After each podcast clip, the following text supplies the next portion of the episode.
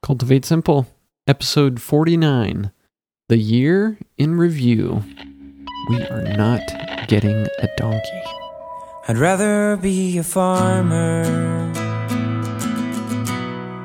I'd rather work the land. I'd rather see the mountainsides. I'd rather see your hand. I'd rather swim the ocean. I'd rather not pretend. Welcome to Cultivate Simple, an honest and unrehearsed discussion about trying to live a more simple life. This is... Why can I never make it through an intro without something going wrong? This is episode 49, and today we are talking about a year in review. First off, we're going to start off with some, we mentioned on the show last week, because, well, first we should, I guess, explain why a year in review. This past week was our 1 year anniversary for the podcast, and last month, just about a month ago, we celebrated our 1 year anniversary of being in Maine, of moving to Chiots Run 2.0, and so we decided that this week we would just discuss a little bit about a year in review, a look back over the past year, and the many happenings and musings here at Chiots Run. You kind of sound like, what's the lady that does the Winter Olympics? Oh. The old tennis player. Mary Carillo. Yes. You kind of sound like Mary Carillo there. I'll get her voice here in a second. For a minute. We love the Winter Olympics. Yes. I know it is completely surrounded by commercialism. And it's all fixed. And it's all, rigged. Well, you think that about all sports. Yes. But we just love the Winter Olympics. And they're coming up in 2014. Yeah. Super exciting. Yeah. Last time we got cable for the month. Yeah. Just for that month. And, had a good time watching many hours of sportsmanship and Coke commercials. And Coke commercials, yes. Do you know what that means, though, too? That if we had to get cable for that, that means that we've been without cable television for over 4 years. Yeah. And before that, we were without it for a couple of years, right? I don't know how long it was before that. I can't remember. Maybe only a year. But at any rate, that's a pretty big milestone too. That's a lot of money. That is a lot of money. Yeah. That'd be a good thing to compute. I don't even know how much cable TV is anymore. I don't know. We were paying, back then we were paying, when we canceled, I think it was like $65 a month for basic cable. So what is that? Let me pull up my handy-dandy calculator here on my computer and figure that out. If you do 65 a month times 12, that's $780 a year, and we'll call it 5 years. It may be a little bit longer. Oh, that's ridiculously expensive. Let's see here. 780 times 5 is $3,900 over 5 years that we've saved by not watching cable TV. How much? Or not, $3,900. That's a lot. And you figure it probably would have gone up in price because it seemed like where we lived in Ohio, it went up in price about every year, 5% or 10%. So, yeah, it's probably over $4,000 that we've saved. It's a respectable amount. And the interesting thing is, too, I mean, there are some times, like tonight is the season premiere of Walking Dead, which I'm sure a lot of people are watching. I liked that show. And there are some times where I see shows previewed and I'm kind of like, oh, wish I could watch that. But when you think about it, I could go on iTunes, buy a season pass of a TV show for, I don't know, I think it's like $35 for the season. Mm-hmm. And I would still be $3,800 and $65 a head. So yeah. It's like anything else, though. You go for quality, not quantity. So I think a lot of times when you have cable TV, you watch a lot of crap that you wouldn't watch otherwise, mm-hmm. just because it's there and it's convenient and because you feel like you need to get your money's worth out of the amount you're paying every month. So when you have to pay individually for things, you're a little more selective sometimes, right, about what you're, you know, you want to make sure it's something that you are going to enjoy, which is a good way to do it, because then you end up kind of wasting less time, or you're not mm-hmm. tempted to do that when you should be doing other things. And I don't want to make it sound like we don't watch any TV shows, because we do. And also, I mean, as we always preface and qualify, which we shouldn't need to, but then people say that we're snarky and, you know, that our opinion is the only one. iTunes comments. Those types of things aren't, you know, having cable TV or satellite or whatever isn't wrong necessarily. No. You know, for some people, that's their form of entertainment. For, you know, you like to purchase books. So yep. some people could say, well, you could get those from the library for free. And we do that too. Right. But there are some that we like to refer back to often. And so they're better to have on hand. See, as I justify our purchases. So yeah, it's not necessarily wrong. It's just one of those things in everything that you do. You should think about it. Mm-hmm. Really think about the actual cost. What is, and is it worth it? Because you're right. It's almost like when you have TV or cable TV that you feel like you have to have it on in order to get your money's worth, I guess. Yeah. But you could get you could spend the same amount of money and get, what was I going to say? You could spend less money and go out and see, you know, new run movies, mm-hmm. or purchase the shows off iTunes that you really want to watch, get the same level of enjoyment, and yet probably spend less. Mm-hmm. So there's something else that we were talking about that the other day. Something about you have it so you feel like you need to use it. What was that? I don't remember. I can't remember what it was either. Anyway, I guess it doesn't matter then. We're just different in how we consume media nowadays.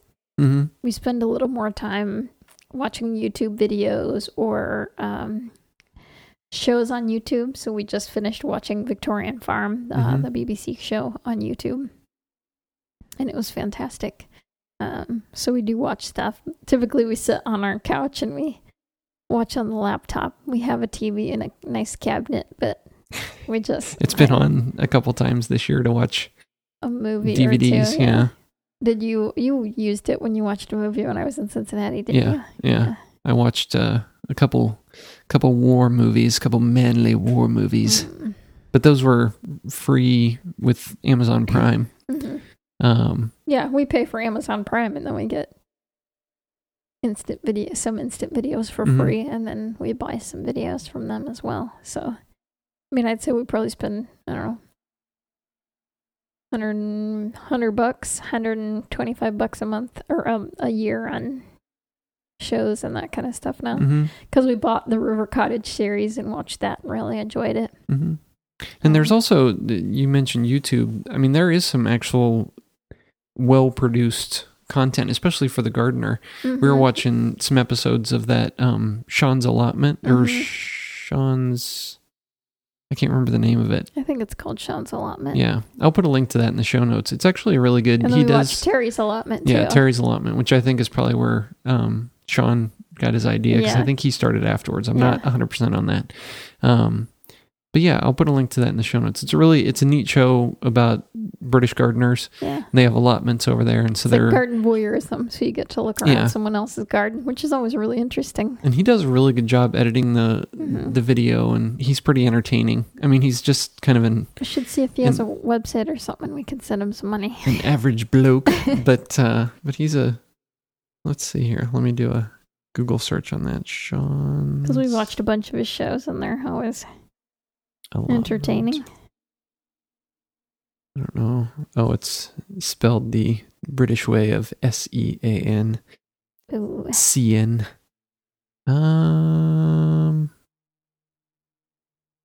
it's Sean's Allotment Garden. I don't see that he has a website. Oh, he has a blog.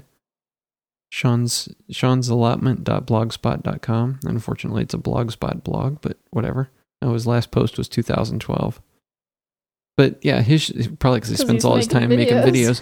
That takes a lot of time. But yeah, his videos are really great. So we'll put, like I said, we'll put a link to that in the show notes, and you can check those out.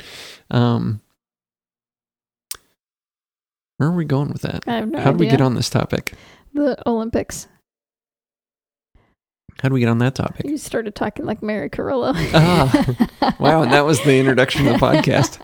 Jeez. Let's take it all the way back. Oh, wow. Well, there you go. And here we are. So welcome to Cultivate Simple. That's how it works around here. An honest and unrehearsed discussion. Yeah, we always have to figure out. We always have to crawl out of the rabbit hole. Easily distracted. Why am I in this hole? Where am I? Yeah, so let's start off by thanking. Last week we mentioned that it was going to be our 1-year anniversary for the podcast, and so we put out a plea. I did some begging for special gifts and support, and we got 2. So that was nice. That's exciting. That was exciting. Maybe we can afford to buy a bottle of champagne. Yes. But we wanted to thank both of them, both the people that gave. And last week I mentioned one, Lavon, which I hope that's Lavon. Is that? I think so. Okay. I mentioned her last week, and then she had sent us an email, but we didn't check. Susie doesn't really check her email on the weekends. Right. I've been trying not to. Yeah. And so I'm trying to take a day off here and there. So we didn't find that note. And then, how do you pronounce the other name? I don't see it on here, am I? Yeah, it's right at the top there. I don't know. Joselle? Joselle? I would say Joselle. Okay. I don't know. I was going to go for Joselie. Joselle. Oh, that's a good pronunciation. So you'll have to give us how do you pronounce your name? We're terrible at pronouncing names. I am in particular, but... I am, unless they're Hispanic. Yeah. But I can use the excuse that I grew up in another country, so English is kind of my half-first language. Mm-hmm. But they both sent us $50, and so we thank both of them.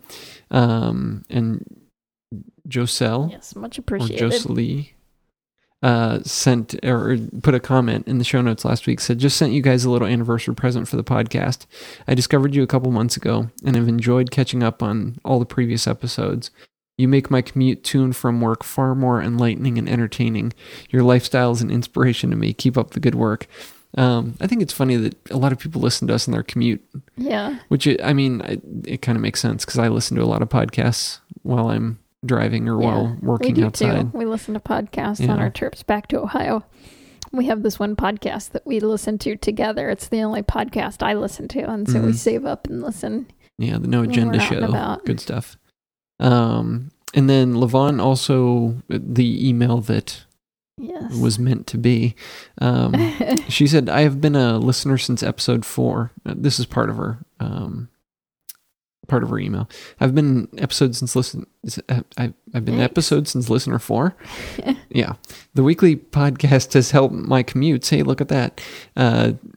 To work. You want me to read this? Yes, please do. The weekly podcast has helped make my commutes to work a little more tolerable, and I appreciate all the valuable information and advice that you so freely give. My husband and I are moving to northern Michigan in the spring. We will be purchasing our dream 40 acres and starting our lives over in a more peaceful setting, which is what we have always wanted. Many years of saving and planning have gone into this move, and I am proud to say that we will be able to live debt-free, a debt-free simple life, and finally enjoy the fruits of our labors, not something many 40-year-olds can say, and we are very proud of this. You have continued to be a source of inspiration for me and have given me a sense of direction on where to start with so many of my ideas, since they so closely mirror yours. I want to thank you from the bottom of my heart and wish you a happy 1-year anniversary. Warmest regards, Lavon." That's a good... Yeah, it is. That's a nice note. It's really kind of...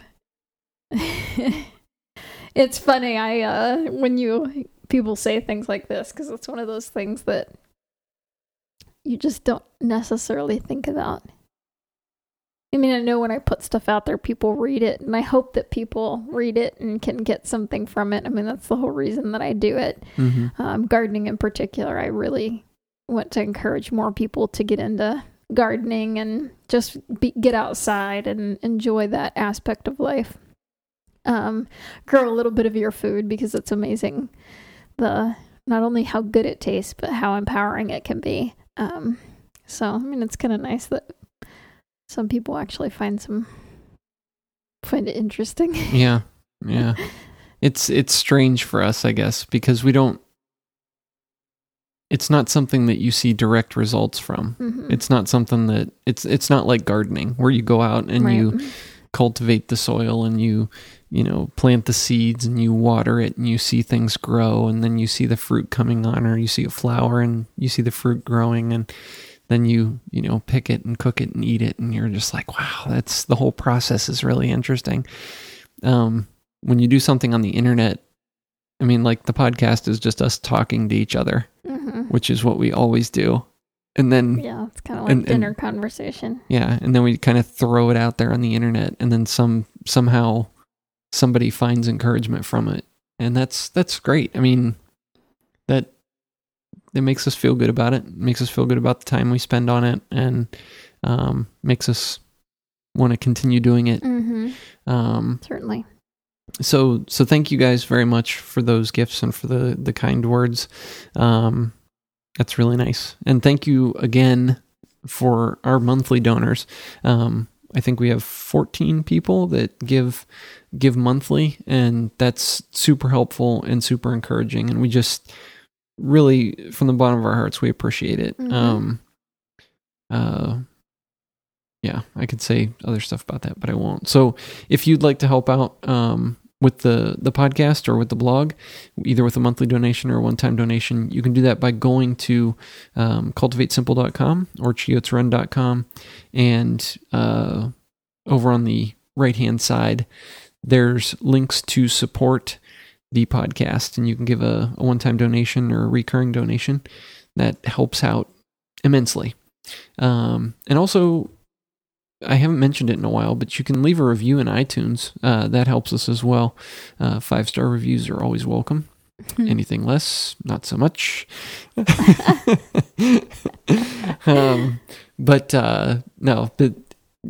us a review, because that helps other people when they're looking through there. I'm a big fan of the Amazon reviews. When I'm buying a product, I like to go there and read the reviews. So, yeah. So reviews are good. Mm-hmm. Yeah, I always read reviews on websites. In fact, I'm on this one website looking at products, and I keep checking the reviews, and there are never any. And I'm like, oh, I guess I can't buy this product. Maybe I'm the first person to buy it. It must be no good. That's funny. I should leave more reviews. I do leave reviews sometimes on websites, but yeah, I should leave more since I find them so helpful. I always get emails from the products we order off Amazon that say, leave a review about how your package was packaged, or, they make like different suggestions for reviews. I have left some for books on Amazon, mm-hmm. books that I especially like, and ones that I feel maybe the other reviews aren't quite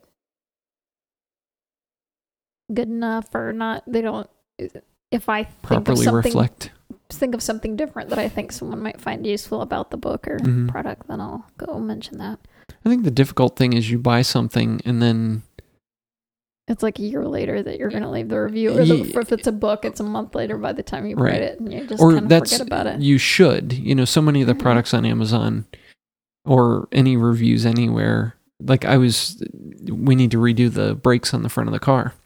And so I was getting on, because typically I've bought this one brand of discs for the front of the car, but I'm not quite sure that the car is going to, I hope that we just hit 100,000 miles on our, the Chevy that we have. And, I hate to disparage, but we haven't had a good track record with any of our GM cars. And, in fact, we have not had any of them this 200,000 miles. No. Most of the previous ones we've had to get rid of at about 50,000 miles. Yeah, because they just basically started falling apart. Yeah. This little car is a champ, though. Yeah, it is. So I'm replacing the brakes. But we put it through its paces, so, yeah. So we're it's lived a hard life. Yes, we have not been kind to it. I don't know how many pounds of grain you pack in there to bring home for the pigs and the other animals. But the guy at Maine Greens was really funny about that. And we've taken it. I mean, it says it has a towing capacity of 1,000 pounds, which it only is a 4-cylinder engine. It's just a little engine.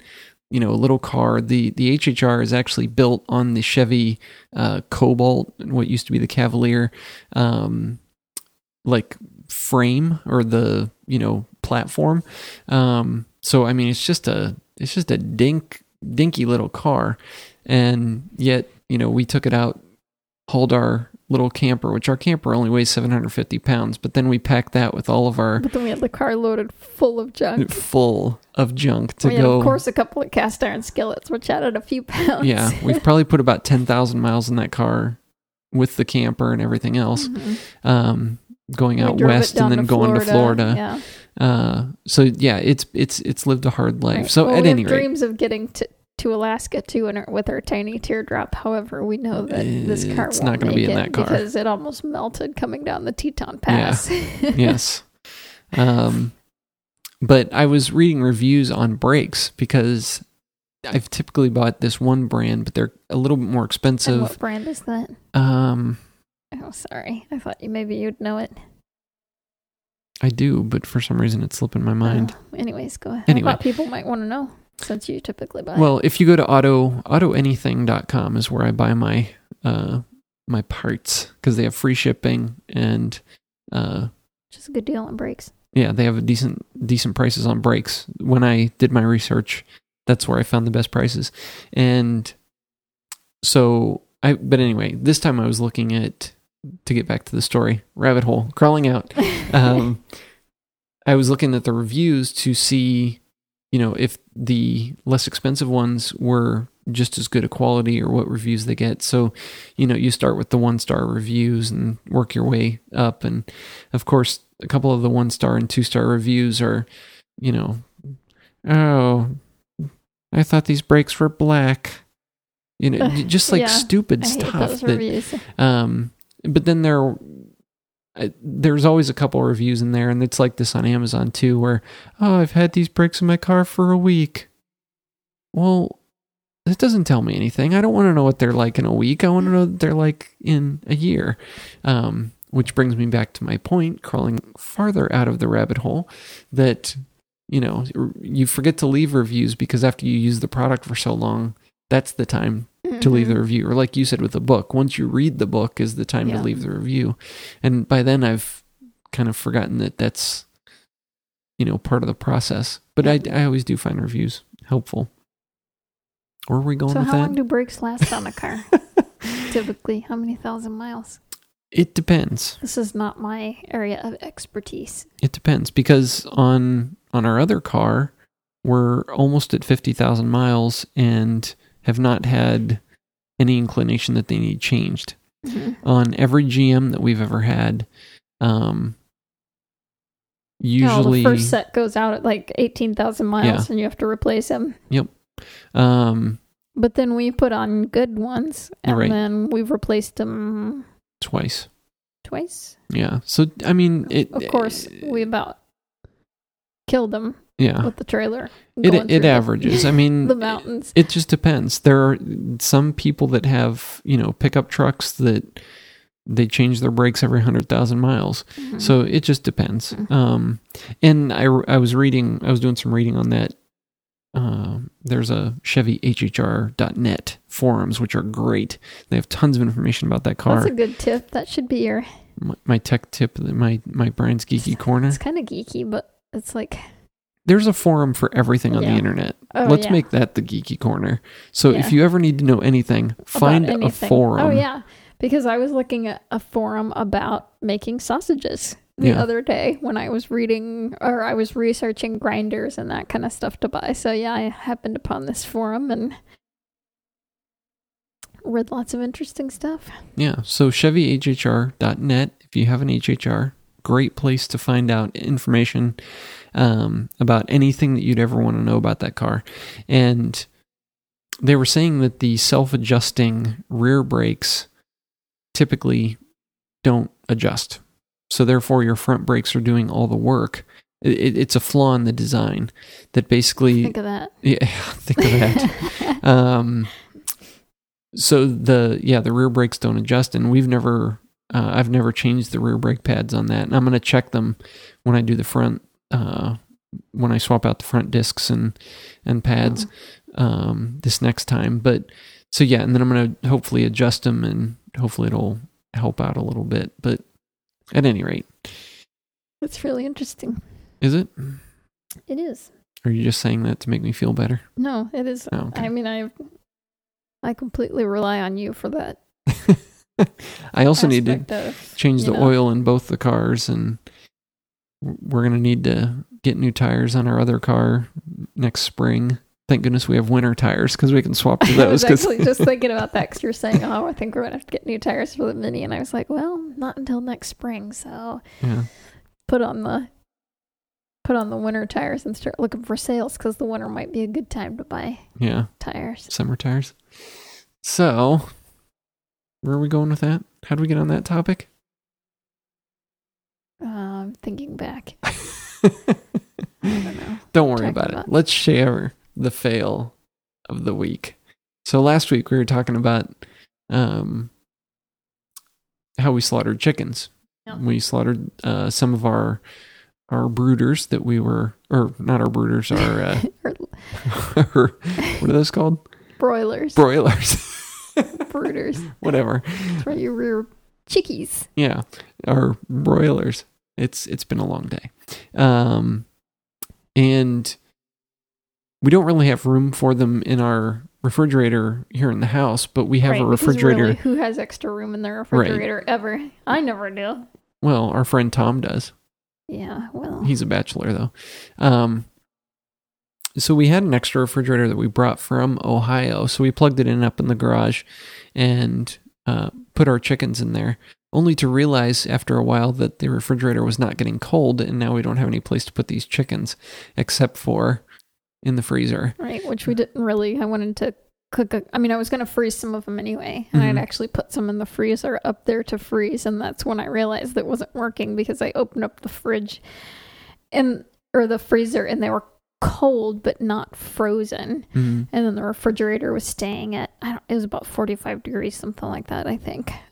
Not cold, not as cold as you want it, but at least it wasn't warm enough that everything went bad, and we figured it out within a decent time frame. But it's still, because then you're like, oh no, so now I need to do all the stuff I wasn't planning on doing, right? And move them to the basement freezer, and just kind of one of those annoyances. So Brian's Geeky Corner Part 2, which I think we've shared before, repairclinic.com. Yes. So I'm going to be trying to figure out what's wrong with the refrigerator, and because all the fans are all running, so I don't know if I was watching some videos on YouTube tonight trying to figure it out, and there's a couple things it could be, but the model that he was showing in that video is not the same model that we have, even though it looks like it. Mm-hmm. So I'm gonna have to look up the number and see if I can download like a part schematic and dig into it a bit deeper. But I want to try and get that figured out, because we'd like to move that into the basement, because we do. I mean, we're always in need of more refrigerator and freezer space, especially. Well, it's a good place to keep things like sauerkraut and stuff that sometimes you don't necessarily want to put in your root cellar, or if you don't have a space that gets quite as cold. Plus, if you're getting extra milk, sometimes I buy extra milk to make cheese, and I just don't have enough space in the fridge to save up 3, 4, 5 gallons of milk to make some cheese. So it'd be easier if there was another refrigerator that I could use for that. Mm-hmm. Or if you buy 10 pounds of peppers and you'd like to keep them in the fridge until you can roast them, that'd be good. It's definitely a nice thing to have. And then the good thing is, when you're not using it, you just shut it off and you know, no big deal. But when you're slaughtering 8 chickens at a time, that kind of takes up a lot of room. Yeah. And we're about to do our ducks as well, so yep. it'll all be happening again. So hopefully I can get it fixed before that happens. And it might come in handy when the pigs go to slaughter too. Mm-hmm. Mm-hmm. So yeah, particularly for livers, that kind of stuff that needs to be mm-hmm. thrown in the fridge and kept cold or frozen or that kind of thing. So yes, that was the fail of the week. Well, it wasn't our fail, it was a mechanical fail, but we should have plugged it in a week ago before. Yeah, to check it. Make sure. It always seems like stuff like that, you know, that's one of those home ownership things that things stuff always is go wrong always when you don't want them to be going wrong. It's Murphy's Law, really. But yeah, and it's really weird because the fridge worked perfectly before we mm-hmm. left. Yeah, in fact, when the last time we used it was when we moved up mm-hmm. because we, no, that was our freezer. It was the refrigerator too. Is that when we filled it with venison? We filled it with chickens. And venison. Yeah. Yeah, because that was when we were hunting. Yeah. And so we had it in the moving truck. Or I was hunting, and we filled it full of all the venison and then a bunch of chickens that I got from a farm in Ohio. And we plugged it in the moving van because we, you know, put everything in there the day before and then put everything in the fridge. And then we plugged it in at my parents' house and had the moving truck parked in their driveway overnight to keep everything cold. And it was a great way to transport a lot of meat. And it worked then. So it's just weird. Yeah. I suppose maybe something got broken in the trip. In the move. I don't know. So I'll try to figure that out this week and report back next week, since everybody's sitting on the edge of their seats wondering, will our refrigerator work? Who knows? Tune in next week to find out. We're changing people's lives here. Yeah, exactly. So that brings us to the topic for the night, which is the year in review. Figured it was fitting. Yeah. It's good to look back every once in a while, because then it helps you figure out the direction that you're going in the future. Mm-hmm. You know, do you want to continue heading this direction, or do you need to change direction? You know, so many times I don't think people ever do evaluations, either short term, you know, mm-hmm. And we do this all the time, where we'll do something, we'll go through some sort of a process, and then we'll evaluate. Just to mention slaughtering the chickens the other day, and we said, you know, the next time we do this, we need to do A, B, and C instead of this, and it'll make it easier to do that. And but we do that with absolutely everything. And that's the key, I think, to becoming more efficient and to learning from your mistakes too. Mm-hmm. Which is why I think a lot of people sometimes get stuck, or they do something and they just don't want to do it again, instead of get discouraged, figure out how they can do it differently and streamline and make it mm-hmm. better. And, and sometimes make things more fun, because then you do want to do it again. Yeah. It is kind of like a game then, mm-hmm. because it's more, is it fun to slaughter chickens? No, it's not. Is it work? Yeah, it's a lot of work, and it can get annoying and it can get tedious, but it makes it a little more exciting if you're trying to figure out, it's like a puzzle, trying to figure out mm-hmm. how you can do it better, more efficiently, faster, so that next time you do it, it's not as tedious and annoying and well, and anything chasing chickens all over the yard, or you know, whatever. Yeah. And anything that saves time then gives you time to do what you want mm-hmm. to do rather than what you have to do. Yeah. Which I must say, after those 8 chickens, I was pretty quick at the whole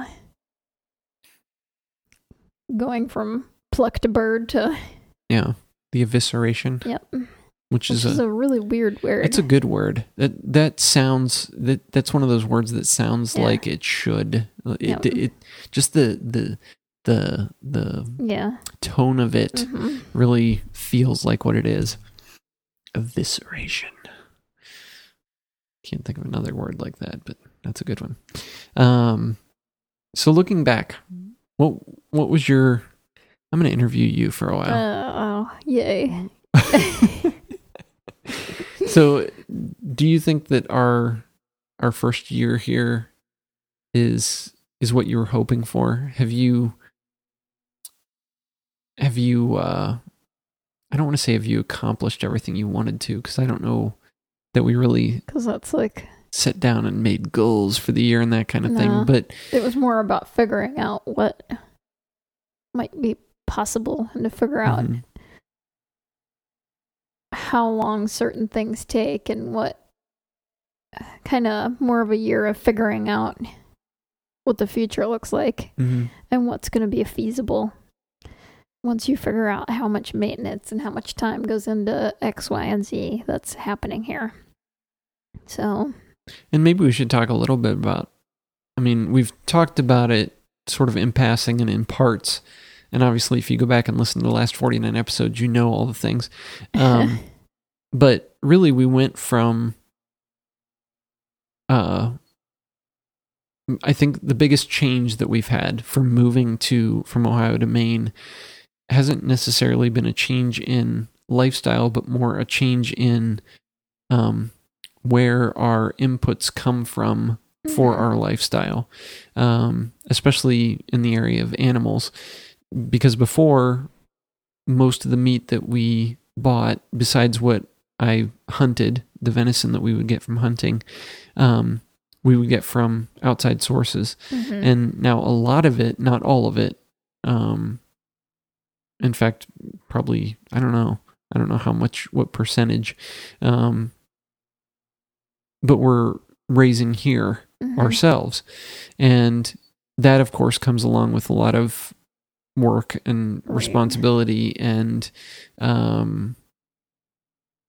choosing to do things a specific way increases the workload, because all of our animals get, our pets are fed raw, and they get cooked food too. The dogs get whatever vegetables we're eating that day, and it gets cooked. And in the morning I mix up, like a typical breakfast for the dogs in the morning is some raw milk kefir that I had fermenting from the previous day, and they get 2 raw eggs, some turmeric powder. Lucy gets some glucosamine supplements in hers. I'll probably just give it to Tara too, for the future. They get some spirulina or some chlorella, which is like an algae that's high in vitamins and minerals and that kind of stuff. And then usually some ground pumpkin seeds, which is good for their digestion and vitamins and keeps them from getting worms and that kind of stuff.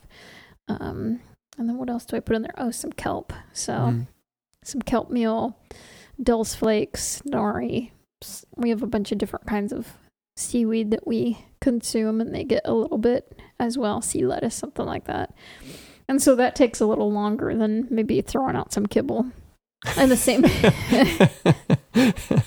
Actually, it doesn't take that long though to mix it up. The ratio of time is the same ratio. It's directly proportional to the time it took you to describe. Yeah, I mean, it doesn't take that long. It's all about developing. I think this year is kind of it's kind of exactly like this. So this year has kind of been figuring out our systems and figuring out what works and how to efficiently do things and figure out what needs done. Because doing things like feeding your pets raw or feeding your chickens fermented food, the first month or so that you're doing it, it can seem like it takes a long time, because it does, because you're trying to figure it out. It's not habit yet. You haven't figured out a system that makes it efficient. And it is at first, and it can be a little overwhelming, but it gets easier, and it just becomes habit. And so, well, just like we were saying, is you every day you figure out, okay, how can I tweak this to save 30 seconds here and save 30 seconds there, and that's one of the biggest things about having animals is when you want to feed them that way, because it'd be a lot easier. When we first came here, I was just feeding the chickens regular pellets from the layer pellets from the feed store, organic ones. They come from Vermont, but they had soy in them, which I wasn't super happy about feeding the chickens. And I just really wanted to find grain from local farms to feed them. And so I did a bunch of research and found a place where I can get grain. And I really wanted to do fermented feed for them. So I started doing that. And the chickens are actually I don't know. They seem happier, but you know, they're chickens. They love their food. So, but it's more work on my part, but in a way it's nice because it gives you that connection. And I was telling Brian earlier today, I really enjoy doing it for one, because the chickens all come when I go feed them. It's not that there's a feeder in their coop and they're always eating. So whenever I go into the coop or go out there, pretty much every bird or fowl comes running to me, which is nice because then I can count them whenever I need everybody. It's super easy to get them. If we're leaving somewhere early and we want to put everybody in the coop, which we have them in electric fence now, so we don't need to do that. But, you know, like the little Keats, guineas are notoriously free spirits. Yeah. But I call those little guineas and all 10 of them come running to get some food because that's what I've been doing, because I always am the provider of the food. So I kind of really like how that makes the chickens a little more friendly. And I don't know. I mean, they're our livestock, and I like it that I can keep tabs on them. I know exactly what they're eating. And well, it's the same way with the pigs too. I mean, pigs are notorious for busting out of fences and running around and being crazy, and all we have to do is go out there with a pan and bang on it, and I mean they you could get them running to come from anywhere. Which we're hoping to use that method to move them to their final pasture. This could be our fail of the week, maybe next week. Future fail of the week. It's quite possible. Move the pigs. There's pigs roaming around our woods now. We're going to try and move the pigs and put them under the orchard to tear up the grass, and so we'll see how that goes this week. So what else? What other things have happened this year? We haven't done much to the house at all. It's been kind of treading water as far as keeping afloat with work, but because of fixing up our house in Ohio and then the move on top of it, we kind of got behind. And since we're self-employed, we kind of got behind in our day jobs. Our day jobs, the ones that actually pay for the chicken feed and all this other stuff that we're doing. And I feel like we're still catching up from that. I don't know why. I don't know. It's part of being self-employed, because that's one of the hard parts of not having a set job schedule, so to speak. And it's hard to find that balance sometimes, you know, and all your clients always want things yesterday. You know, they contact you about a website a year and then, yes, we want it tomorrow, and then by the time they get you everything, it's a year later. But then of course when they get it to you is when you're doing 10 other projects for someone else. So it's just always works that way. It's kind of crazy. And there's no way to pass off responsibility either. Right. You can't. I mean, even when I'm out there painting the garage, I'm thinking, this website and that website, and I've got to do this video, and so but that's definitely one thing that hasn't changed in the move has been workload. I would like to. I really as far as to. Day job, I've picked up I got rid of one client and picked up two more. So, you'd like to cut back? Is that what you're saying? I'd like to cut back. Yeah. Our goal, and I don't know if we've ever shared this on the podcast, but our goal back in Ohio, and we talked about this in our debt podcast, we were debt-free. We had paid off our house and our cars, which we still have cars paid off. So we were completely debt-free, which was great and was very freeing and was easy to get used to that feeling of not a lack of responsibility at that point, but just it's amazing when your obligations, your debt obligations go down, and you know that you don't have to absolutely, especially being self-employed, you know you don't have to absolutely make enough or as much money a month in order to survive, in order to pay the bills. And then we purchased this place, and we do have a mortgage on this place. And it's amazing the amount of stress that, and maybe we notice it because we didn't have it for a while and now we do again. And I wonder if everyone has this stress or if we just notice it because we've been through that kind of cycle. Yeah. But it really stresses me out having debt. Yeah. Just, it's always kind of gnawing at the back of my mm-hmm. mind. And again, being self-employed, it's a little bit worse because you know if you don't do the work or if you don't go out and get the work and do the work that, you know, the money will stop. And I, so that's definitely something over the past year has been something that's bothered me, is being back in debt, mm-hmm.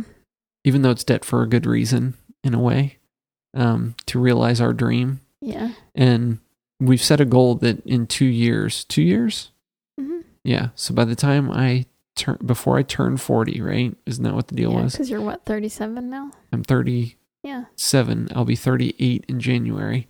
And so in 2 years and a couple months, we would like to have this place paid off, which is a big chunk of money in a short amount of time. Yeah.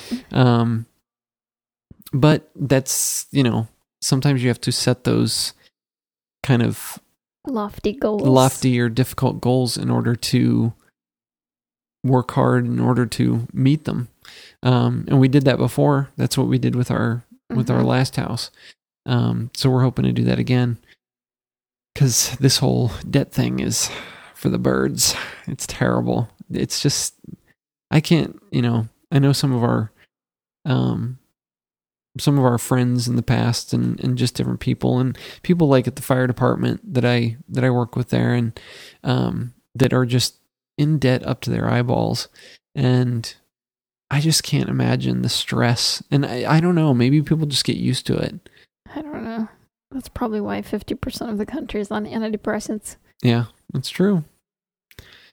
It just really freaks me out. So anyway, so yeah, we haven't done much to the house, A, because we haven't had time, and B, because we don't want to spend the money. It's because for lack of wanting to. Though. Oh, that's definitely true. This place is definitely a... yeah, if you... I love the word long-suffering. That's a good word. Because I feel like it applies in this situation. Yeah. Completely not suffering, but, you know, sometimes it feels like it is. Yeah. But I think it's good to not be able to do everything you want to do, because it definitely brings things into perspective sometimes as to needs and wants and that kind of thing. So, you know... We're painting our garage/barn right now. Mm-hmm. If we had a choice of the first major improvement, prettying project, it would not have been painting the garage or barn. Right. I mean, it's the size of a barn. It's kind of a garage. It's kind of a garage barn. I don't know. It's both, I guess. It's a shop. But that would not have been our first choice. However... it had to be our first choice because it needed done, and we could have put it off for another year, maybe, mm-hmm. or two, but it was in rough shape. And we knew that doing it now then will buy us 10 or 15 years until we need to re-site it again. And we'd like to do it in Cedar Shakes probably at that point with a metal roof. So, I mean, that's going to be pricey. Mm-hmm. So it's one of those things sometimes... you do one thing in order to buy yourself some time. Mm-hmm. And the ironic thing, though, is I've been thinking about this a lot as we work on this project, is doing things right the first time is always... sometimes it costs more. Sometimes it's harder and it takes longer. But in the long run, it always saves you time and money. Mm-hmm. And this barn is a great example, because had it been painted properly... and maintained, it wouldn't be in the kind of sad shape that it's in. Mm-hmm. So, I don't know. It's kind of frustrating when you have to deal with those people's mistakes sometimes. Which is what we dealt with at our last house, too. Right. Yeah. Was just a kind of a lack of...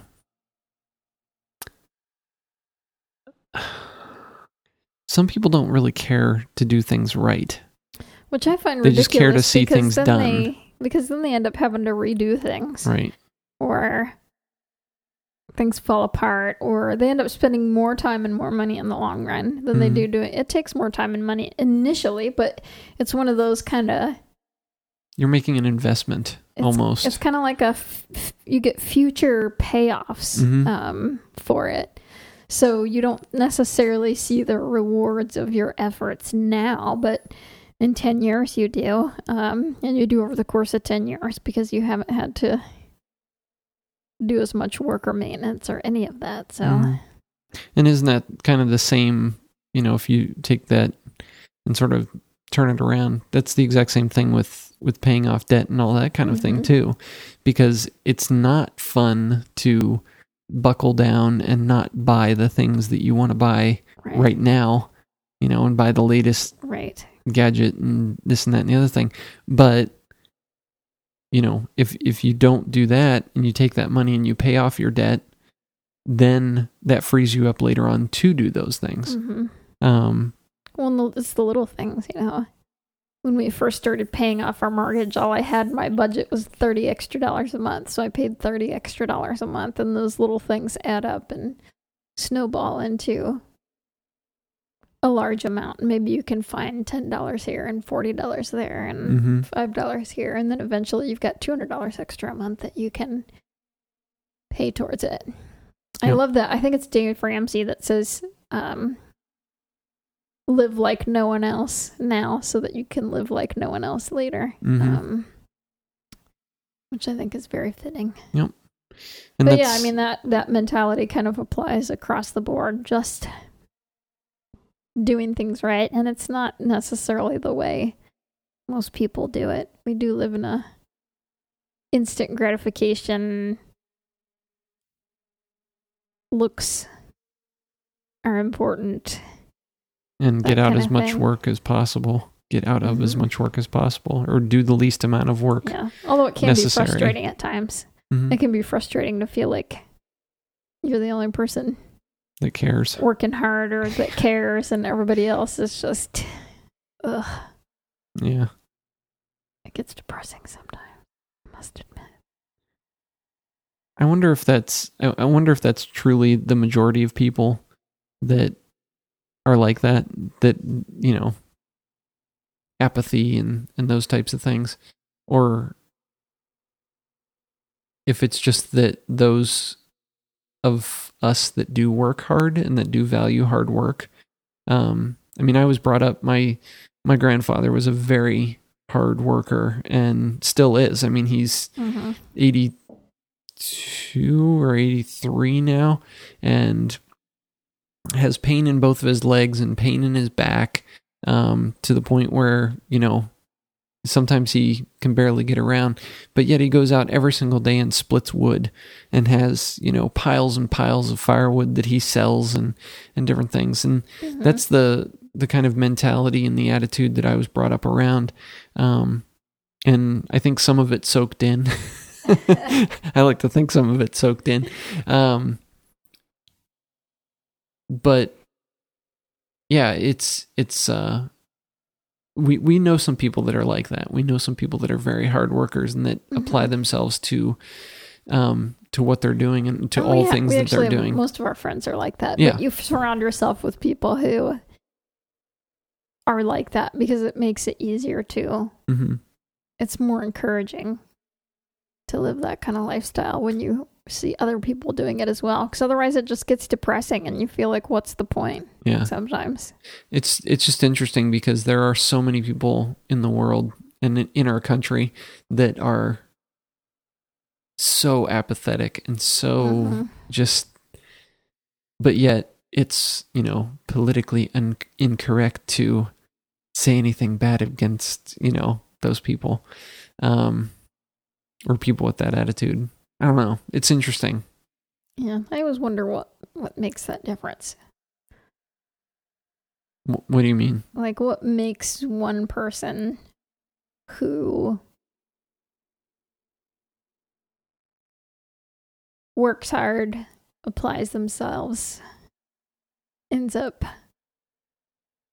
making it and the person that doesn't? What's the difference? Because you can have two people in the same exact situation and they both end up completely differently. I mean, you see siblings that end up, I mean, I know countless stories of acquaintances and friends where one sibling is super motivated, has done wonderful things, and then the other one is just kind of a deadbeat that doesn't do anything. And it's interesting. You wonder what's the key? What is that makes the difference? I don't know. You know, because some people say it's socioeconomic. Some people say it's where you come from. Yeah, but if it's somebody, if it's two people in the same family. But I actually know a lot of people where two kids from the same family, and they're completely different. Like opposite ends of the spectrum. I don't know. It's interesting. This also happens in a lot of our discussions. These kinds of things that keep me awake at night. What's the key? This happens in a lot of our discussions. It ends with, that's interesting. Think of that. I have no idea. But I do think about it, so ponder it occasionally. Yep. So what else? After painting the grass, you can tell we've had lots of time to think while we paint. Yeah. Well, at least I do. You listen to podcasts or books? Or you listen to a book? I'm kind of flipping back and forth right now. But yeah, so. I still think about things. So what do you think about our first year here? I would really like to paint our bedroom.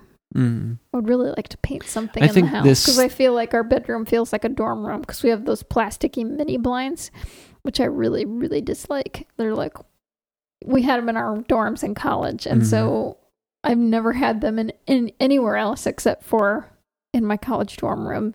And so they're just awful. That's kind of our debate right now, and this sort of talks about the future a little bit, but this past year we've been debating what we want, because we do, another thing we've been doing this year, as we've been living in this house, is coming up with grand plans. So as we live in this house, we start to say, okay, we don't like this about it, and so we'd like to change this, or we'd like to do this, or maybe... I've explained our staircase before, I think, but our staircase is right in the middle of our living room. I know it sounds like there's no way that's true, but it's so true. It's a broken neck waiting to happen. I feel like I could die every time I go down the stairs. Especially I'm serious. At night. And I have fallen a couple times, or you miss a step, or they're shellacked, so they're ridiculously slick too. Yeah, I should... If it wouldn't collect cat hair, I'd put some of those sandy things that they have on commercial stairs. But you should put your wide-angle lens on and take a picture of our staircase to post on the blog sometime. But we would like to move the staircase at some point. That's simple. Yeah. Well, and it's actually, I don't think it's as difficult as it sounds. No, but then the whole so there's a room, it's our living room that it's in, but then you have the room upstairs, which is as big as our living room, which is a pretty big room that's completely unusable because it's kind of a staircase landing in the middle of it. Yeah. And it's not like you can put a bedroom in there because it's like a giant hallway room, and it's bigger than, and it's like half of the upstairs. And it's just completely unusable. A stairway, yeah. But in that, let's follow this example through. So moving the staircase means that where we're going to put it, eventually in 10 or 15 years, it's going to come up. Unless we break our necks before then, right? It won't matter. Well, and then if I, if insurance breaks money, his neck, then you can just pay somebody to do it. Thank you very little. I'm gonna have to start paying these cats to sleep on the steps, which they do occasionally, which also increases the likelihood. Butter on the shellacked steps. Why is there butter all over the steps? Is there a banana peel on every single stair? But the stairs will come basically right into the closet of our master bedroom now. But when we move those stairs, we're going to move our master bedroom into the room that is now the landing for the stairs, since it's the biggest room upstairs. So in all these things, though, we're going to have to, rearrange walls and move hallways and work that we're not afraid of doing ourselves. But we're thinking to ourselves, okay, so do we paint the walls now? Because we're going to be tearing these walls out in 15 years. Let's hope it's not 15 years. Right. But, we live with... paint. Because 15 years, if it's 15 years, we got to paint. But if it's 5 years, now we got to paint our bedroom because it's too dormy. Well, and then there's the office too. We spend a crazy amount of time in our office, and it's kind of nasty. Yes, it has. We've never talked about our house here, have we? People might find this interesting. Yeah. There are really no floors in the house. Well, first of all, go back, do a search. Well, I don't know if you have a good way to get to our old house and pictures of our old house. Oh, yeah. But if you go back and look at pictures of our old house and then compare it to what Susie's about to describe, go ahead. So we have really hardly any floors in the house. The dining room has some, it's some wood floors, but they're not very nice. Some hardwood floors. Throw some air quotes around hardwood. It's what we called pencil wood back in... Yeah. Which we promptly ripped out of our house in Ohio because it's ugly and cheap. And then there's some really old linoleum in the kitchen. Like 1976 vintage. And there's some really terrible carpet in the kitchen, which I want to rip out because it's the living room. Mm-hmm. Because you don't like carpet in general. I don't like carpet in general, and I really don't like other people's carpet. Yeah. Carpet, you can't mop it.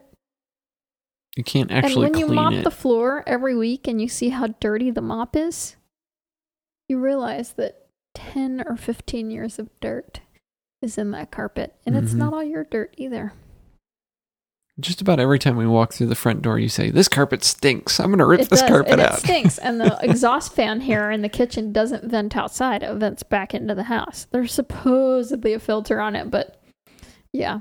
Yeah, that's a project for this winter. So the carpet smells like old cooking.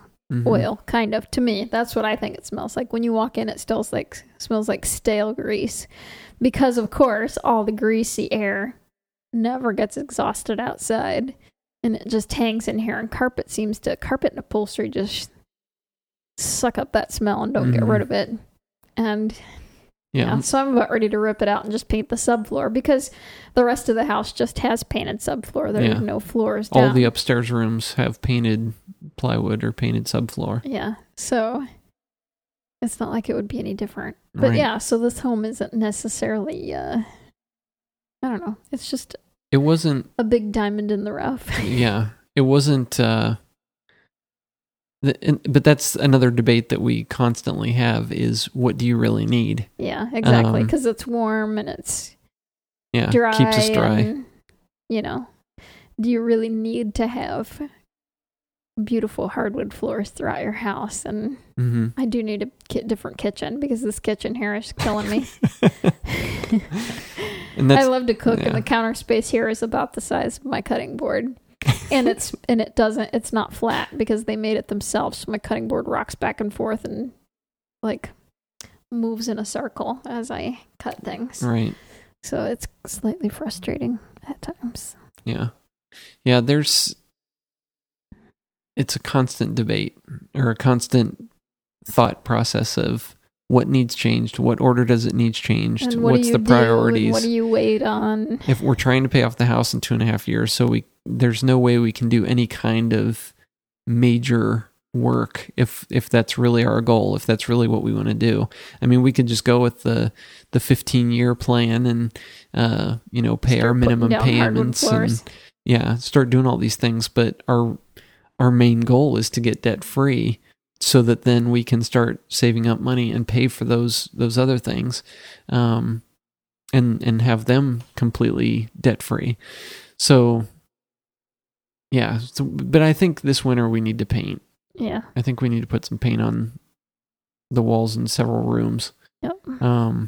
It's also interesting. Our house was built in 4 sections, which I think I've talked about before on the podcast. And so maybe because we want to interview the previous owners. Yeah. So maybe they can explain that a little more too. Yeah. So we have on some of our interior walls, there's actually outdoor siding. As far it's really board and batten. Yeah, it's old. It's like barn board kind of, mm-hmm. which is very difficult to dust. Right. I might add. Yes. Well, it's impossible to dust. Yeah, you can't dust it. And then it's in the kitchen, so add to that the non-venting exhaust. Yeah. Yep. And you can imagine. Yes. What it looks like. But and it's you can't clean it, so you live with it, which is very difficult for someone like me, right? Who I appreciate some cleanliness. So major changes will happen over the next 15 years. Sorry, I keep throwing out that number, but that's probably in 15 years we'll have this place where we want it, as far as the house is concerned, and as far as the gardens and grounds and orchard and everything. I mean, you know, we'll constantly improve it after that as well, but that's really kind of where we want to take it. So yeah, so that's something we've definitely been spending a lot of time thinking about and discussing over the last year. Yeah. And we're big believers in the fact that when you live somewhere, you definitely shouldn't make any big changes for at least a year or two until you've lived in the place, because... Especially major changes. You just never know. I mean, paint is one thing, but even that sometimes is good to wait, because you're just... I mean, it depends sometimes on how the light hits the room and that kind of thing. Yeah, definitely. So what else? What else has happened this past year? I don't know. That's a pretty good summary. I mean, we planted the big garden. There are a few things I'll do differently next year. Yeah. I probably, I'm not sure if I'm going to grow as many potatoes. I would like to grow some field corn instead to feed to the animals, because I think that would be easier as far as harvesting. And we laid down mulch or wood chips on a large section that we're going to be expanding out. And I don't know, are you planning on doing that this next year, or what's kind of the overall plan on that? I'm probably only going to do half of the big garden again next year, simply because it depends on my workload at that point. If I have gotten rid of a few of my clients and just have one job, then maybe I will, because I'll have some more time, but I mean, it really kind of depends on what kind of workload I have next summer. But yeah, I probably will. I'm planning right now on only doing that, and I'm thinking about doing a few big crops in the back, and then mostly little stuff in the back garden. And I might not even do... I mean, I'll probably fill those two spaces like I did this year, but I'm probably going to try to keep it fairly simple. Just I'm trying to figure out new garden spaces and how I want the garden laid out. So it's difficult to do anything new when you're not sure what the end result is going to be. I think I have a really good feel for what I might like to do now that we've lived here a year and we've been through every season here. I think that's really important also when you're a gardener and you live somewhere. Right. To not do a ton of stuff outside until you know how the snow piles and the wind blows and where you need wind breaks. And we need a lot of wind breaks, so that's something I need to think about this winter. Figure out where those could be placed, what would be good options for that, that would be most beneficial for wildlife and any animals that we have. I might try to think about laying out the final size of the big garden in the back and figure out where the hedges are going to go, and then I would like to start getting some of those things planted, because those take years and years and years to get to full glory. And any extra time you can get on those is good. And there's a new garden area out front that we kind of started this spring that I would like to work on a little more, probably building a lot of rock walls and that kind of stuff. But I don't know, one of the things that I try to learn is that it's not a race. Yeah. And that, I mean, I have a habit of always wanting to get everything done yesterday. So it's hard sometimes to step back and just realize and maintain instead of adding more, and try to do things slowly and So, yeah. I probably won't do a ton more next year as far as the garden is concerned, simply because I don't think I'll have time. Mm-hmm. I'll work a little bit on the potager in the back and expanding it. That's always easier if you do it with sheet mulching little by little, and you let, because then it's no work. You just kind of let it do its own thing. And then I don't have to take the time of digging it out, but then I do have to wait a year. So I'll keep working on that. What do you think about animal expansion? Do you think that next year you want to do any other types of animals or any other kinds, or do you want to expand the fowl flock in any direction, or what are your thoughts on that? No, I think we're good as far as, well, I would like to get maybe a cow or a couple of sheep. Cow. Yeah. Yeah. I mean, we talked about sheep simply to mow the meadow, because if we do want to get a dairy cow or something in the future, we really need to get some animals on there because they're the best way to improve the land. And sheep are really good at that. They eat all kinds of stuff when they deposit manure. And, you know, it would be nice because then we wouldn't have to worry about mowing it. But then I don't know, when I watch shows about sheep, they just seem like they're a lot of work. Or they seem like, I mean, maybe they're not a lot of work, but they seem like they can be fragile. Mm-hmm. There's actually a lady right down the road that we might get hooked up with. Yeah. Through other sheep or goats circumstances. Both? I think she has both. Okay. So she might be a good resource to talk to, which we'll probably have her on the podcast whenever we do get that chance. Which actually, and I don't know, I need to contact Joan about that. Maybe sheep would be a good thing. Cows just are so mellow, and you know, that's what I like about cows. People are always asking me if I want goats, but goats to me are like chihuahuas, and there's a reason I don't have chihuahuas, because I cannot handle little dogs. I like big mellow dogs, and I think that's why I'm so drawn to cows, is they're just, I don't know, they just seem more my speed as far as animal. You know, sheep can be kind of flighty sometimes. I don't know. But maybe sheep's a good place to start. Maybe we can get a couple sheep and put them in an electric fence and see what happens, and who knows. I don't know. We're getting pigs next year, definitely. Probably, yeah. Our neighbors are interested in going in on the pigs with us, which would be nice, actually, because we don't need two pigs, but you kind of have to have two pigs. You can't just have one pig. It's going to be a lot of... They get depressed. So it'd be kind of nice, because then we only have the expense of one pig if we're only keeping one pig for ourselves. And then it would be nice to have, because if you have someone else's pig, then it's not rude to ask them to come check on the pigs if you decide to go on vacation, or to feed them, you know, if you want to take a weekend trip somewhere. So that's actually a good way to do it. Share with your neighbors. I have a friend up here, and her neighbor do that, and they have different duties as far as the pigs are concerned. So, I mean, that's a really great way to do it. I mean, I like the pigs. I don't mind doing pigs. I don't think they're really that big of work. They're not much. They're just kind of, they're easy, as far as chickens are more involved, I think. I don't have to go up and gather eggs or anything. I basically have to go up and feed the pigs once a day. Yeah. I like to go up, and I haven't given them much attention recently, but I do. The other day I pulled out a bunch of beets and fed them a bunch of beets, and they've been eating the sweet potato vines and absolutely love those. And the apple drops. And then I've been picking up acorns for them as well when I see them. So... And we'll probably do pigs again. Yeah. We're, as far as like speaking of the future too, not just the past year, but they have been a big part of the past year, I guess.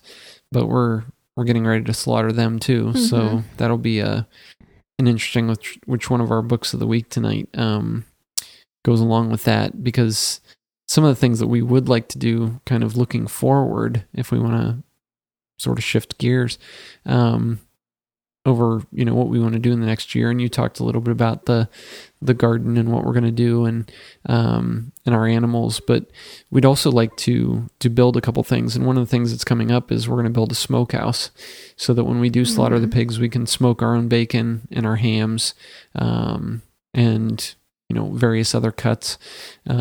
We've already bought some processing equipment, a meat grinder. So we're going to be grinding our own sausage, the pork for the sausage. And then we'd also like to process our own venison, or try to do it at least. We have a friend that that has done that before, and he volunteered. He said, yeah, when you get one, give me a call and I'll come over and show you how to do it.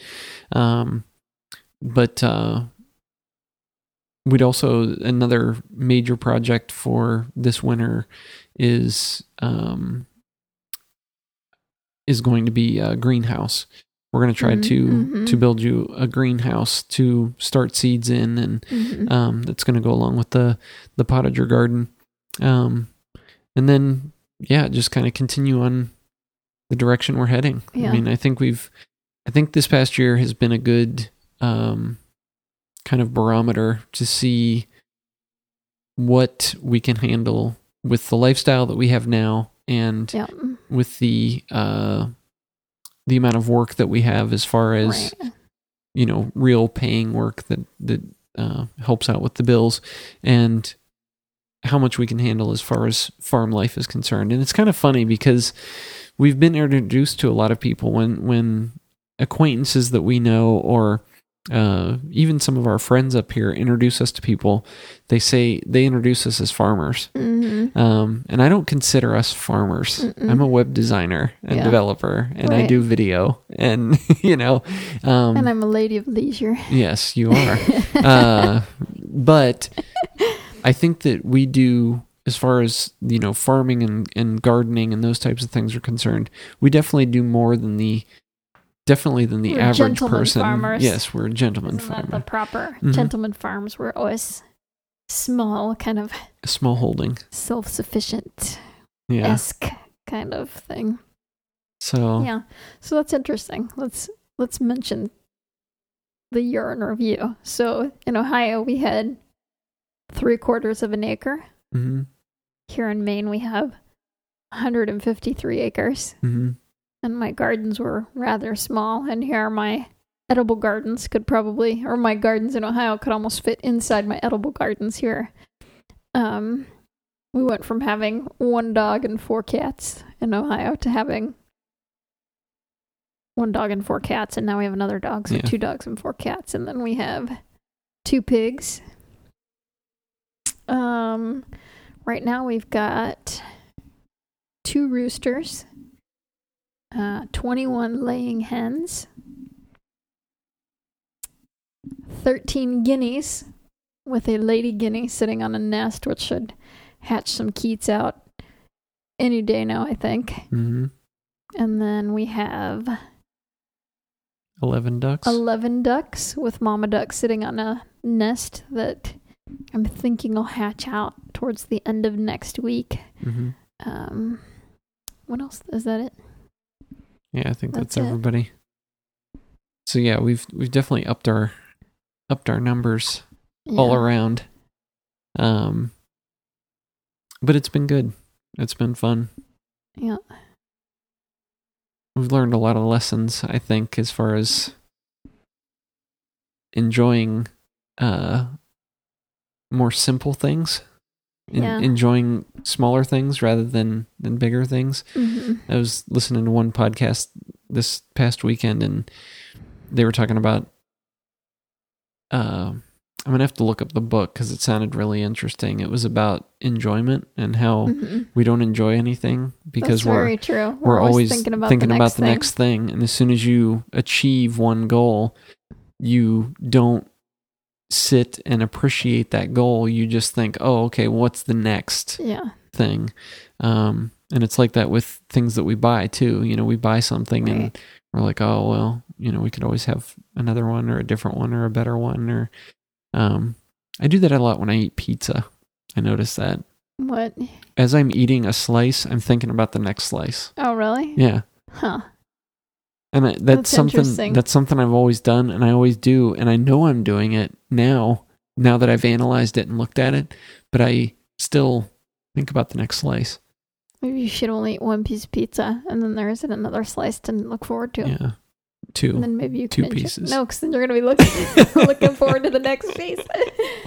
And then when you eat your second, you're really like, oh, I can't believe I'm not going to be able to eat a third. Yeah, well.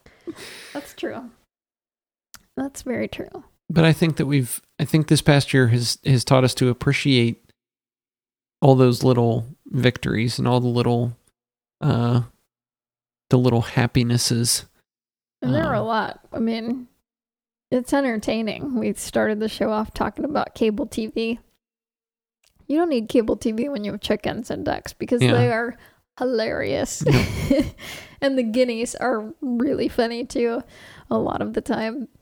But really, I mean, you can just go out and stand in the chicken yard, and particularly the guineas right now, the Keats, they have this really sweet, and we should have tried to get this for our sounds around the run, but the guineas have this really sweet little chirp when they're happy.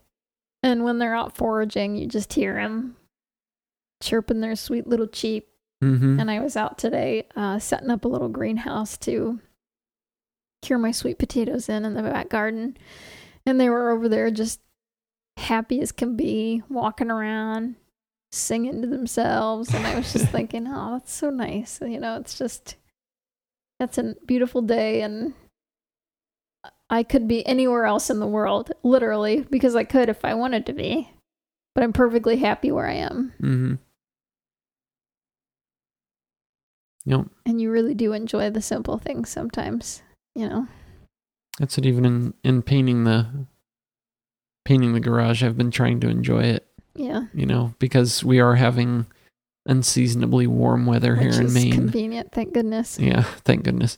But I've just been trying to appreciate it and look around at the leaves every once in a while. Oh, yeah, the leaves are great. I've been trying to do that too. See the beauty in everything while we can. So do you think we've covered our year? I think that's pretty good. Yeah. And we're looking forward to this next year. We said when we moved up last year, oh, we can't wait until winter because things will slow down. And we're kind of saying that again this year. You know, we can't wait until this winter because things will slow down and we can... So, but then things happen and then you're like, oh, no, I'm going to have to be finding a new donor contribution software and migrating my databases. Exactly. And that's going to take me forever. Yep. I have bad memories from the last time I had to do that.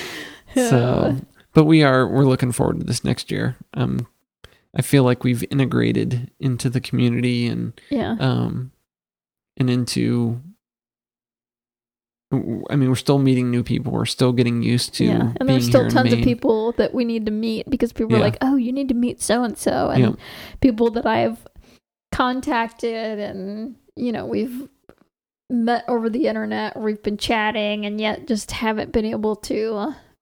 find the time to... Looking at you, Jennifer Fisk. Go, go and meet up. So, it'll be interesting to see what happens next year. I think next year is going to be a lot of the same as this year, maintenance. And that'll probably be the case until we pay off the house. And at that point, we can decide... Start being... If we want to cut back. Proactive. If we want to cut back on workload and do more, invest more time outside, or I don't know, or if we want to keep the same workload and save up money to move the staircase. I don't know. It's just one of those things. Mm-hmm. It's a continual process. And continual evaluation, just like we said. So let's skip over to... But I sure hope a donkey is in my future. Jeez. That's what I would like to get next year. Don't push it. Don't push it. We can call it Dominic. No. Do your bucks of the week. Maybe somebody will give me a donkey as the value. Nobody give her a donkey. That would be awesome. Oh, it would be so awesome, wouldn't it? Why not? Anyway. Hey, you have a four-wheeler. Why can't I have a donkey? Moving on to the books of the week. All right. So for our books of the week, I have a four-wheeler that came with the house that's, for the most part, purple. That has holes in the body, that needs a brake job. It is pretty 1980s. Starts awesome sometimes. Esque. That has a battery cable that you have to jiggle in order to get it to run. Okay. Which is why exactly when he says, why don't you take the four-wheeler? I'm like, mm-hmm. I'll walk. I could probably sell that four-wheeler for $50. I'd probably get a donkey for $50. I'd be ripping the guy off. Anyway, books of the week. So, books of the week. We'll start on a lighter note. Creative Vegetable Gardening. This is a fantastic book. I don't know if I've ever mentioned this book before, but it's one of my favorites as far as trying to find beautiful ways to organize your vegetable garden, so it's not the same old gardens can be like art, even if it's just something like growing a few vegetables. So this is a fantastic book, very inspirational, highly recommended. Not quite as it has a lot of good ideas for all different sorts of pretty vegetable gardens, because a lot of times you see a lot of very formal ones with boxwood hedging, and that's not necessarily feasible or practical for a lot of people, but this one has a lot of really great ideas for stuff that you can do and little ways to incorporate and just kind of rearrange what you're already doing to make it prettier. She has a lot of great ideas in there and a lot of really good information too, so highly recommended.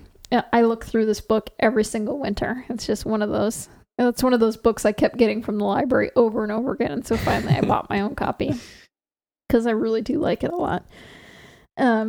And then the second book is Meat Smoking and Smokehouse Design, which we actually just got this book a couple days ago. Mm-hmm. But we're doing a lot of research for the slaughtering of the pigs and the processing. So that's one of the books that we're currently reading. I'm also reading the River Cottage Meat book, as well as Cooking by Hand by Paul Bertoli, which I won't put these in the show notes. I think you put that one in. I think I did two weeks ago. Yeah.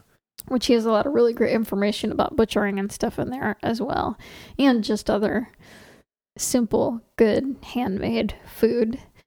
And then the last book I'm reading right now is Healing Lyme, which is about Lyme disease, the tick-borne illness.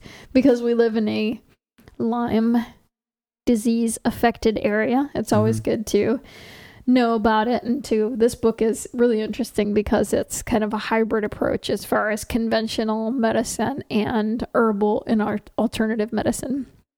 And so far it is fantastic, highly recommended. The last little chapter in the book is how to kind of things that you can do, a few herbs and that kind of thing to incorporate in your diet to avoid getting Lyme's disease, to boost your immune system. Things like taking Sim-Lyme nosodes, which is a homeopathic kind of kind of like a vaccination, but a homeopathic, so it's not as hard on your immune system as like regular vaccinations would be if you're the kind of person that's sensitive to that kind of thing. I happen to be allergic to many types of vaccinations, so they are generally not an option for someone like myself. So, great. If you live in a Lyme-prone area, which is pretty much everywhere, but, New England, Midwest, that kind of, I think Wisconsin, Minnesota, those kinds of places also have it. So, great book to read. Get some great information. I'm finding out a lot of really interesting things. Good. I like it. Highly recommended. It sounds good. Get it from the library if you've got it. I bought it, but because I think it's going to come in as a handy reference. And I have a couple people that I'm probably going to loan it to. Yeah. The smokehouse book that you mentioned, or the smoking book that you mentioned, I wanted to mention too that it was recommended to us in a couple different places. So although we haven't read it yet, it's comes highly recommended. And I've been doing tons of research on smoking and meat processing, and it seems like everybody's recommending this book. So and the library didn't have it. The library. So. Yep.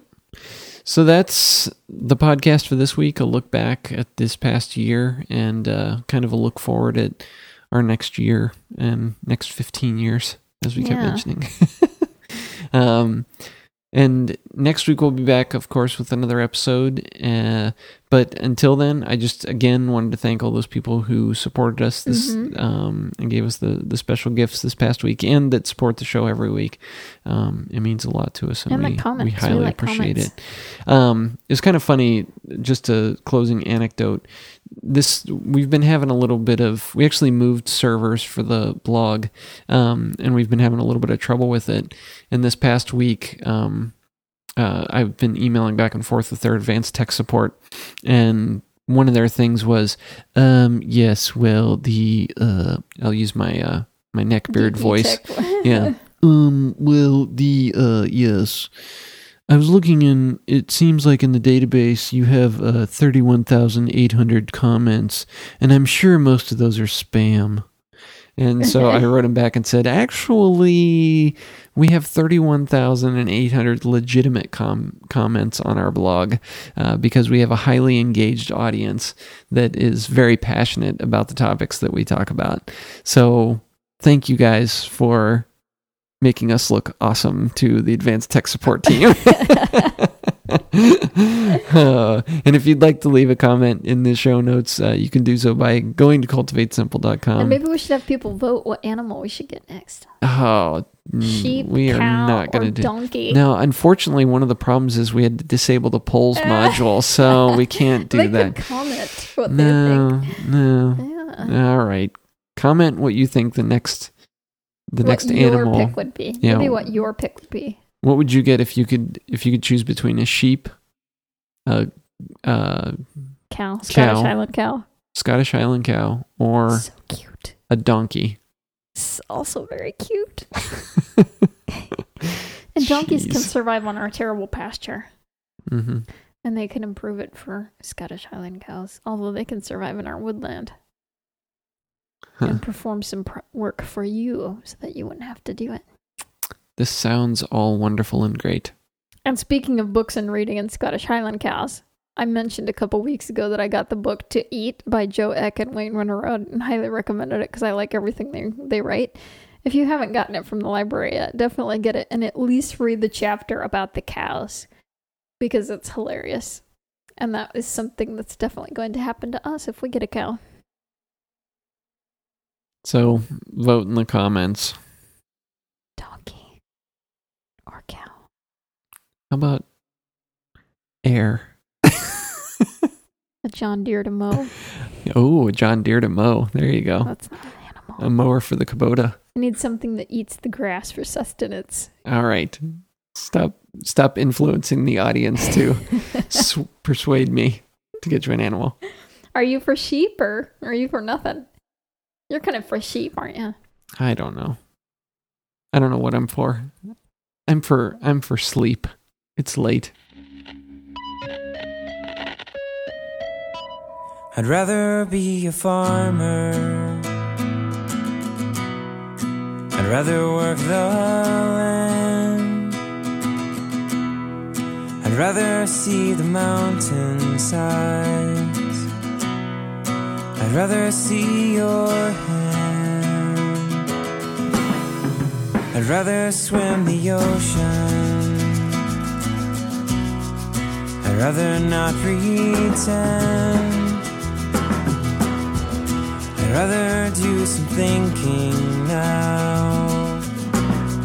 Somehow it all depends. If I could fly away from me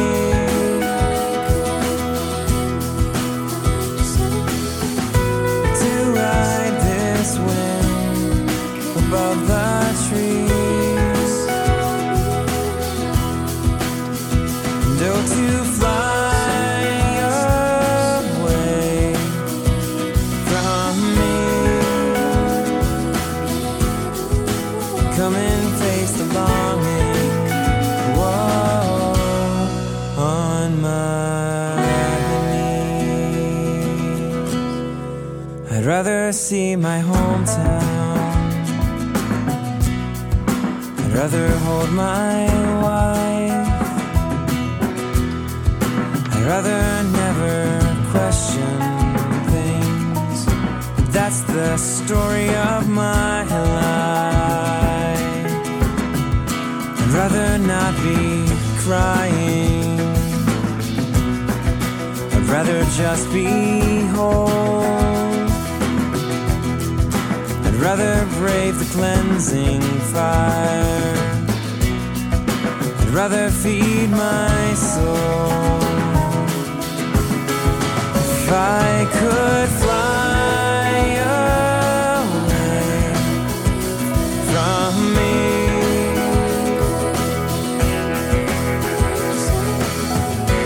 to ride this wind above the trees, no, to fly.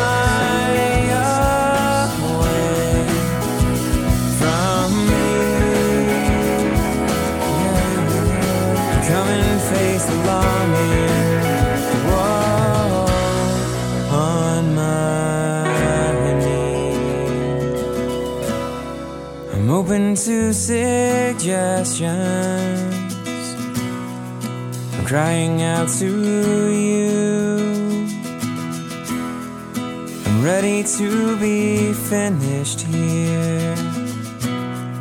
I'm ready for this season to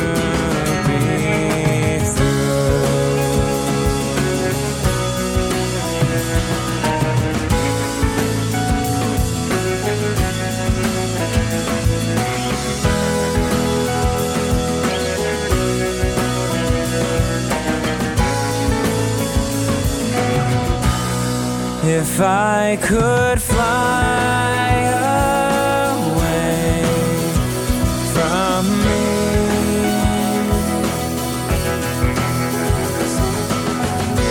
to ride this wind above the trees,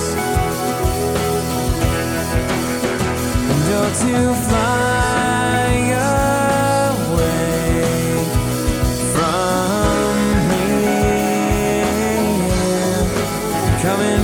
the longing, whoa, on my knees, yeah, yeah, coming.